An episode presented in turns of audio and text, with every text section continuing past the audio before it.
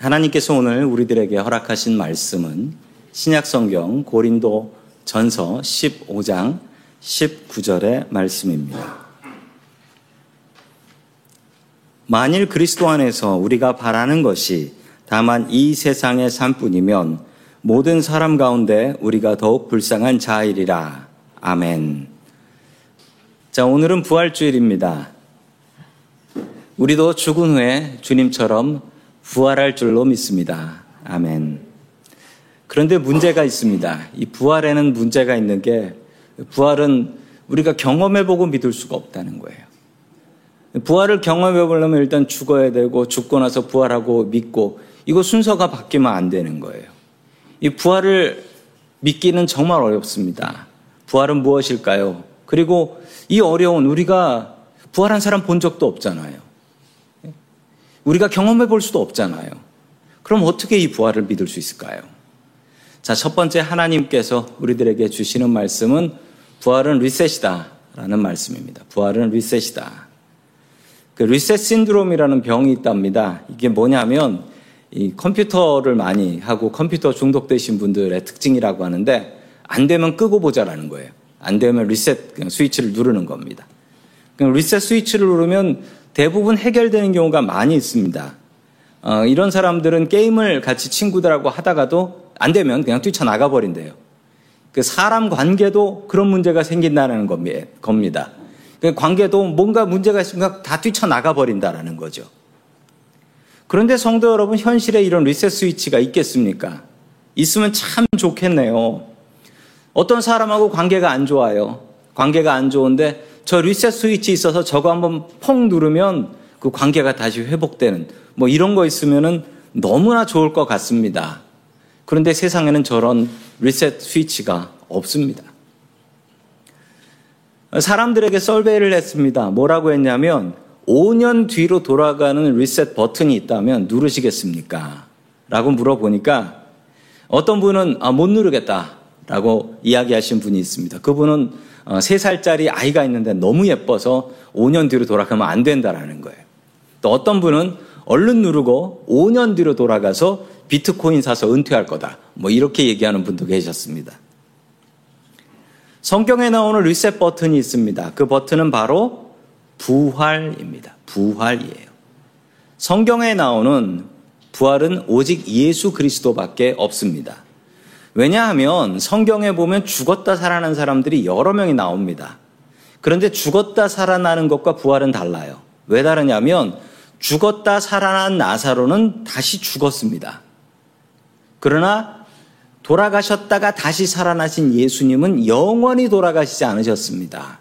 성도 여러분, 부활은 죽었다 다시 살아나는 게 아닙니다. 죽었다 다시 살아나서 영원히 사는 게 부활입니다. 자, 그 모습을 잘 알 수 있는 성경 말씀이 요한복음 20장 19절에 나오고 있습니다. 같이 봅니다. 시작.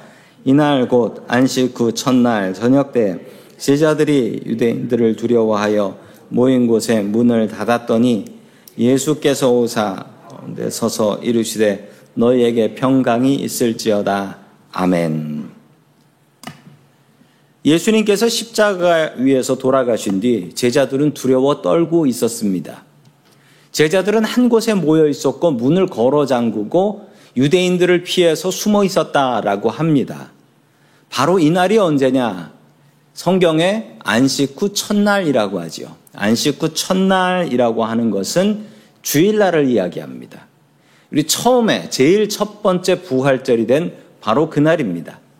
그 유대인들은 안식일이 어떻게 되냐면 금요일 날 저녁에 해가 질 때부터 토요일 날 저녁에 해가 질 때까지 24시간을 이 안식일로 그들은 지키고 있습니다.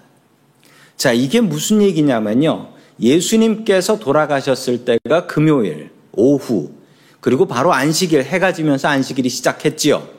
그리고 안식일이 다 지나고 첫째 날이라는 것은 이제 유대인들이 예수 믿는 사람들, 그리고 특별히 예수 믿는 제자들을 잡아서 죽이려고 올지도 모른다. 라는 두려움인 것입니다. 이제 예수를 십자가에 못 박아 죽였으니 그들의 제자들도 죽여야 할 것이다. 그래서 그들은 무서워서 한 곳에 모여 문을 잠그고 집 안에 들어 앉아 있었던 것입니다. 그런데 이상한 일이 벌어집니다. 예수님께서 그곳을 찾아오셨는데 예수님께서 그 집안으로 들어가신 모습이 아주 기가 막힙니다. 모인 곳에 문을 다 닫았는데 예수께서 그냥 그 문을 쓱 지나서 들어가셔서 너희들에게 평강이 있을지어다. 아니, 아주 넌센스 같은 말이에요. 왜냐하면 제자들이 얼마나 놀랬겠습니까? 갑자기 문 닫았는데 사람이 쓱 문으로 들어오니까 얼마나 놀랬겠어요. 근데 그분이 처음 전한 말은 평강이 있을지어다. 놀라지 말라는 것입니다. 자, 계속해서 27절의 말씀을 같이 봅니다. 시작. 도마가 시대 내 손가락을 이리 내밀어 내 손을 보고 내 손을 내밀어 내 옆구리에 넣어보라. 그리하여 믿음 없는 자가 되지 말고 믿는 자가 되라. 아멘. 마침 그때 도마가 자리에 없었습니다. 예수님을 만난 제자들은 도마한테 이야기했지요. 이런저런 일이 있었는데 예수님께서 문도 안 열었는데 쓱 들어오셔가지고 자신의 모습을 보여주셨다. 그러니 도마는 대뜸 이야기합니다. 그러면 육신이 없다는 것이니 그건 귀신이지. 예수님의 영이다. 절대로 예수님께서 부활하신 게 아니다. 그리고 도마는 자신이 스스로 자기 손으로 예수님의 몸을 만져서 그게 정말 부활인지 몸이 있는지 확인하기 전엔 난 이 부활을 인정 못하겠다. 라고 이야기해 버립니다. 두 번째 예수님께서 나타나셨을 때 예수님께서는 도마의 말과 그 도마의 이야기를 다 알고 계셨고 내 손과 내 옆에 옆구리 창자국에 손을 넣어서 확인해 보고 믿음이 없는 자가 되지 말고 믿음이 있는 자가 되라 라고 말씀하셨습니다. 성도 여러분 이처럼 부활한 몸은 너무나 달랐던 것입니다. 부활은 리셋입니다. 모든 잘못된 것을 제대로 되돌릴 수 있는 리셋. 우린 부활을 통해서 가장 완벽한 모습, 그리고 처음으로 돌아갈 수 있게 되는 것입니다. 특별히 회복이 필요하신 분들은 이 부활을 기대하고 소망하시기 바랍니다. 우리의 망가진 몸, 우리의 망가진 관계, 우리의 망가진 모든 것을 고치시는 능력이 이 부활에 있는 것입니다. 부활은 리셋입니다. 리셋을 통하여서 회복될 수 있는 저와 성도님들 될 수 있기를 주님의 이름으로 간절히 축원합니다. 아멘. 두 번째 하나님께서 우리들에게 주시는 말씀은 부활은 소망이다라는 말씀입니다. 예수님께서 부활하신 모습을 잘 알 수 있는 사건이 하나 나옵니다. 바로 엠마오로 가는 두 제자들에 대한 이야기입니다. 자, 그 말씀은 누가복음 24장 13절에 잘 나와 있습니다. 같이 봅니다. 시작. 그날에 그들 중 둘이 예루살렘에서 25리 되는 엠마오라 하는 마을로 가면서 아멘. 이날은 바로 예수님께서 부활하신 주일날이었습니다. 우리가 지키는 바로 부활절이었지요. 첫 번째 부활절이었습니다. 제자들은 예수님의 무덤이 비어 있다라는 소식을 듣고 베드로는 뛰어가서 그 빈 무덤을 직접 확인했습니다. 그런데 문제는 제자들은 예수님의 부활을 믿지 않았습니다. 그냥 시신이 없어진 겁니다. 누군가 시신을 훔쳐 갔고 그리고 그걸 자기네들한테 뒤집어 씌워서 자기들도 잡아가려고 하는 음모가 분명하다라고 생각하며 두려워했던 것입니다. 그리고 이들은 예루살렘을 떠나서 엠마오라는 곳으로 도망가고 있었지요. 그 중에 두 명의 제자가 예루살렘에서 엠마오로 내려가고 있었다라고 하는데 그 지도에 보시면 예루살렘과 엠마오의 거리가 있지요. 예, 별로 멀지 않습니다. 예루살렘에서 서쪽으로 한 8마일 정도 떨어진 길인데 이제 그 길을 걸어가고 있는 것입니다. 걸어가면서 그 중에 예수님을 만나게 되었습니다. 15절 말씀 같이 봅니다. 시작. 그들이 서로 이야기하며 문의할 때 예수께서 가까이 이르러 그들과 동행하시나. 아멘. 예수님께서 두 제자들이 가는 길을 같이 걸어가기 시작하셨는데 언제 걸어가기 시작하셨는지도 모르겠다는 거예요. 참 희한하지요? 두 명이 걸어가다 한 명이 붙었는데 언제 들어왔는지도 몰랐다라는 거예요. 참 희한한 일입니다. 여기에 두 제자는 열두 제자는 아닙니다. 왜냐하면 그 중에 한 명의 이름이 나오는데 그 이름이 글로바래요, 글로바. 글로바. 그러니까 열두 제자 중에는 아닌 거죠. 그런데 예수님의 부활하신 모습에 공통적인 특징이 있습니다. 못 알아봤다라는 거예요. 이것도 참 특이한 것이 제자들이 예수님을 마지막으로 본 게 언제냐면 목요일 저녁이었습니다. 성만찬을 하면서 마가의 다락방에서 마지막으로 모였던 거지요. 그리고 주일날 만난 거니까 4일이 지난 거예요. 4일 만에 만난 사람을 못 알아봤다는 거 아닙니까? 4일 만에 만난 사람을. 왜 그랬을까요? 여기서 알 수 있는 부활에 대한 특별한 사실이 하나가 있습니다. 예수님의 모습이 변화되었다라는 것입니다. 단번에 예수님을 주님인지 알아본 사람은 없었습니다. 그러나 자세히 보면 아, 우리 주님이시구나라고 알아보았다. 이게 부활한 사람들에겐 이런 특징이 있다라는 거예요. 그걸 아셔야 합니다. 왜냐하면요. 제가 얼마 전에 성경 공부를 하면서 이런 질문을 해본 적이 있습니다. 예, 부활하면 몇 살로 다시 태어나고 싶으세요? 라는 질문을 했는데 공통적으로 모두 다 20대와 30대를 이야기하셨습니다. 아, 주로 남자분들은 군대 갔다 온 다음으로 예, 부활하고 싶다. 다시, 다시 군대를 가고 싶진 않다라고 이야기를 해 주셨고요. 아, 그런데 생각해 보면 여기 계신 분들이 20대와 30대로 다 같이 부활하시면 알아볼 수 있을까요? 처음에는 못 알아볼 거예요. 한참 봐야지 알 수 있을 것입니다. 나이든 어르신들한테 아니 그렇게 20, 30대로 부활하면 손주들이 못 알아볼 텐데요 라고 했더니 그래도 나는 20대와 30대입니다 라고 말씀을 하셨어요. 성도 여러분 부활이 이렇습니다. 부활은 우리의 최선의 모습, 최고의 모습으로 변화되는 것이기 때문에 예수님의 모습도 제자들이 보았을 때 못 알아봤다라는 이야기를 하게 되는 것입니다. 성도 여러분, 부활을 기대하십시오. 우리가 회복되는, 완벽하게 회복되는 시간입니다. 예수님은 유머가 참 많은 분이십니다. 그래서 성경은 이제 거룩한 말들로 기록되어 있어서 이걸 잘 캐치하기 어려운데 저는 성경 읽다가 배꼽을 잡고 깔깔깔깔 웃을 때도 있습니다. 왜냐하면 예수님은 유머가 넘치는 분이시기 때문에 그렇습니다. 예수님께서는 이 두 제자들에게 나타나셨는데 언제 나타나셨는지도 모르게 싹 끼어 드셨어요. 그리고 시치미를 떼고 모른 척 하면서 어, 예수가 아닌 척 하면서 그들과 이야기를 이어갑니다. 그들이 하는 이야기를 모른 척 하면서 듣는데 무슨 이야기요? 라고 하니 그들이 하는 얘기는 자신이 스승으로 모셨던 예수님께서 십자가에 못 박혀 돌아가셨는데 지금 그분의 시신을 도둑 맞아서 예루살렘에서 난리가 났다. 이런 이야기였습니다. 그러나 예수님께서는 자신이 예수님이 아닌 척 하면서 예수님의 부활을 하나님의 말씀을 풀어서 증거를 해 주셨습니다. 그러자 제자들이 예수님을 알아보게 되었는데요. 그 모습이 누가복음 24장 30절과 31절에 나옵니다. 같이 봅니다. 시작. 그들과 함께 음식 잡수실 때 떡을 가지사 축사하시고 떼어 그들에게 주시니 그들의 눈이 밝아져 그인 줄 알아보더니 예수는 그들에게 보이지 아니하는지라. 아멘.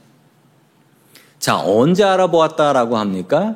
같이 밥을 먹게 됐는데 밥을 먹을 때 예수님께서 하시는 행동을 보니 아, 저분이 예수님이구나 알게 된 겁니다. 어떻게 행동을 하셨을까요? 이 높으신 선생님은 앉아서 제자들이 제자들이 갖다 주는 걸 받아 먹습니다. 그런데 이분은 떡을 가지시고 하늘 들어서 축사하시고 떼어서 그들에게 나눠주시는 그 모습이 바로 목요일 날 봤던 그 예수님이 맞더라. 저 섬김의 모습이 바로 예수님의 모습이셨더라. 그리고 예수님인 줄 알게 되었다라는 것입니다. 우리는 주님 닮는 사람들이 되어야 합니다. 주님 닮은 사람은 가만히 앉아서 먹지 않고 섬기는 사람들입니다. 우리도 이따가 점심 식사할 때 섬기면서 먹을 수 있기를 주님의 이름으로 축원합니다. 아멘. 자, 계속해서 32절의 말씀 같이 봅니다. 시작. 그들이 서로 말하되 길에서 우리에게 말씀하시고 우리에게 성경을 풀어 주실 때 우리 속에 뜨겁지 아니하더냐 하고 아멘. 실망하고 좌절하여 엠마오로 향했던 제자들이었습니다. 이제 예루살렘에 도대체 무슨 일이 벌어질까 두려워 떨며 엠마오로 가던 그 두 제자는 가는 길에 부활하신 예수님을 만났고 그 예수님의 말씀을 들었을 때 그들의 마음이 뜨거워졌다라고 합니다. 마음이 뜨거워졌다. 그리고 그들은 방향을 바꿔버립니다. 그들이 가던 방향을 바꿔서 바로 예루살렘으로 다시 돌아갑니다. 그 이유는 부활하신 주님을 증거하기 위해서였습니다. 부활하신 주님께서 우리와 함께 하시는 줄로 믿습니다. 성도님들의 마음을 누르고 있는 근심과 걱정들은 무엇입니까? 어쩌면 우리들의 모습이 이 피해서 도망가고 있는 엠마오로 가고 있는 이 두 제자의 모습과 너무나 비슷합니다. 그들의 마음 속에는 근심과 걱정이 가득했던 것이지요. 그들에게는 소망이라고는 없습니다. 이제 이러다가 우리 어떻게 잡혀 죽나? 근심과 걱정이 가득했지요. 그러나 그들이 부활하신 주님을 만났을 때 소망이 넘쳐 흘렀습니다. 오늘 이 시간 부활하신 주님을 만나십시오. 부활하신 주님께서 우리와 함께 하시며 우리에게 소망의 길을 열어주실 줄로 믿습니다. 아멘. 세 번째, 마지막으로 주시는 말씀은 부활은 완성이다 라는 말씀입니다. 부활은 완성입니다. 부활은 우리 인생의 완성입니다. 우리 인생을 완벽하게 풀어갈 수 있는 완성이 바로 부활입니다. 저희 막내 아들이 컴퓨터 게임을 열심히 하고 있었습니다. 어, 무슨 게임이었냐면 어, 총 들고 전쟁터에서 싸우는 게임을 하고 있더라고요. 아니 군 생활을 그렇게 열심히 하고 온 저보다도 전쟁터에서 용감하게 싸우고 있는 것을 봤습니다. 그리고 제가 좀 뭐라 했습니다. 아니, 게임도 그렇게 사람 죽이는 게임은 전 싫더라고요. 그래서 제가 뭐라고 했냐면, 야, 목사들이 그렇게 사람 죽이고 다니면 되냐? 어, 네가 목사들인 거 친구들이 알지 않냐? 라고 했더니만, 네, 알지요. 그래서 제가 친구들을 위해서 대신 죽어주고 있습니다. 라고 하는 거예요. 친구를 위해서 목숨을 바치면 이보다 큰 사랑이 없나니 그러면서 하는 거예요. 도대체 말로는 못 이기겠어요. 그래서 제가 또 그랬습니다. 야, 너 그렇게 총 맞아 죽으면 무섭지 않냐? 그랬더니 걱정 마세요. 다음 판에 다시 삽니다. 라고 하는 거예요. 아, 저렇게 용감하게 싸우는 비결은 다음 판에 다시 삽니다. 라는 믿음이었습니다. 성도 여러분, 성도 여러분들에게는 이 믿음이 있습니까? 우리에게는 다음 판이 있습니다. 다음 판은 천국입니다. 성도 여러분, 이 믿음이 있으면 우리는 용감해질 수 있습니다. 우리가 용감해질 수 있는 이유는 아니 이 세상에서 실패한다고 할지라도 우리에겐 저 영원한 세상 천국 다음 판이 있다는 거예요. 다음 판이 있으면 우리는 용감해질 수 있습니다. 성도 여러분은 이 부활을 믿으시나요?